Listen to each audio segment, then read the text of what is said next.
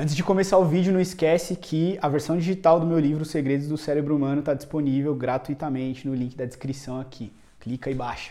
Imagina comigo o seguinte: você acabou de comprar um drone, né, um drone extremamente tecnológico, tem uma câmera top, e você levou esse drone para um parque no fim de semana para você pilotar esse drone tanto para se divertir quanto para tirar umas fotos, né, de é, panorâmicas.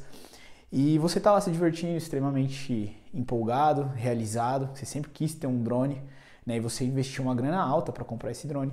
Só que de repente esse drone fica preso no topo de uma árvore. E aí você automaticamente pensa, tem um problema.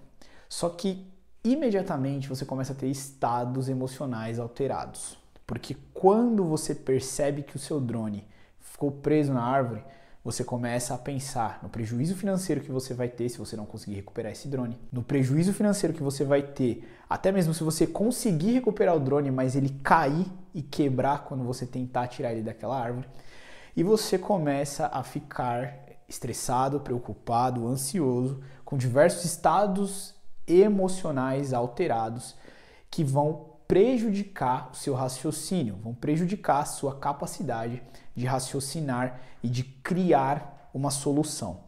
Em outras palavras, vão prejudicar o seu aprendizado da situação para poder utilizar essas informações para gerar uma solução que te tire daquele estado. Então você percebe que esse drone está muito alto, você não vai conseguir subir nessa árvore porque você pode se machucar, você pode cair, você não tem equipamentos para subir nessa árvore.